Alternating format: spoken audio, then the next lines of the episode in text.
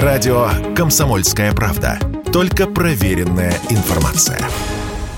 За 20 дней марта продажи камер видеонаблюдения в рознице Мегафона выросли в два с лишним раза по сравнению с февралем. В МТС в полтора раза, сообщают известия со ссылкой на самих ритейлеров. При этом в целом по числу установленных камер видеонаблюдения Россия в мировом топ-5 и занимает третье место после Китая и США. В прошлом году в стране было установлено 16 миллионов камер, а к концу этого года будет более 21 миллиона, прогнозирует информационно-аналитическое агентство Телеком Дейли. Более 90% из тех текущего объема приходится на гособъекты и бизнес. Доля частных хозяйств незначительна, но будет расти, утверждают эксперты, особенно накануне дачного сезона. В условиях финансовой нестабильности россияне опасаются краж. При этом скачок спроса на камеры может означать не только то, что их станет больше. Большинство потребителей обновляют и модернизируют свои системы наблюдения и спешат сделать это до того, как цены взлетят, объяснил Радио КП гендиректор Телеком Дейли Денис Кусков. Надо понимать, что в среднем камеры служат 3-4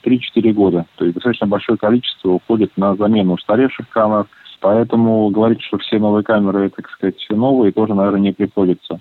Как я сказал, основными проектами являются государственные проекты, а люди в условиях, скажем так, э, определенной нестабильности стараются запасить свое жилье, какие-то другие варианты имущества, и поэтому также будут устанавливать камеры. В основном сейчас идут камеры от 5 тысяч рублей выше.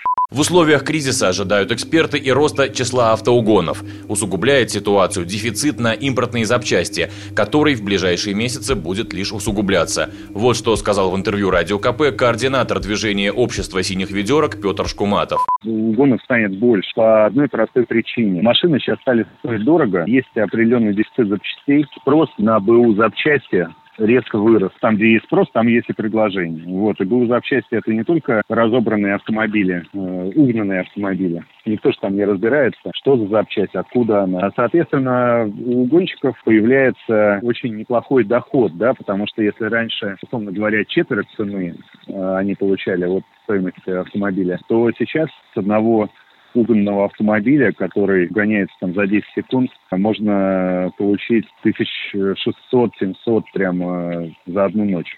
Для того, чтобы обезопасить свое авто, Петр Шкуматов рекомендует слушателям Радио КП оставлять машину лишь на охраняемых парковках и в гаражах, застраховать ее от угона, а также приобрести механические противоугонные средства, например, блокираторы руля или педалей.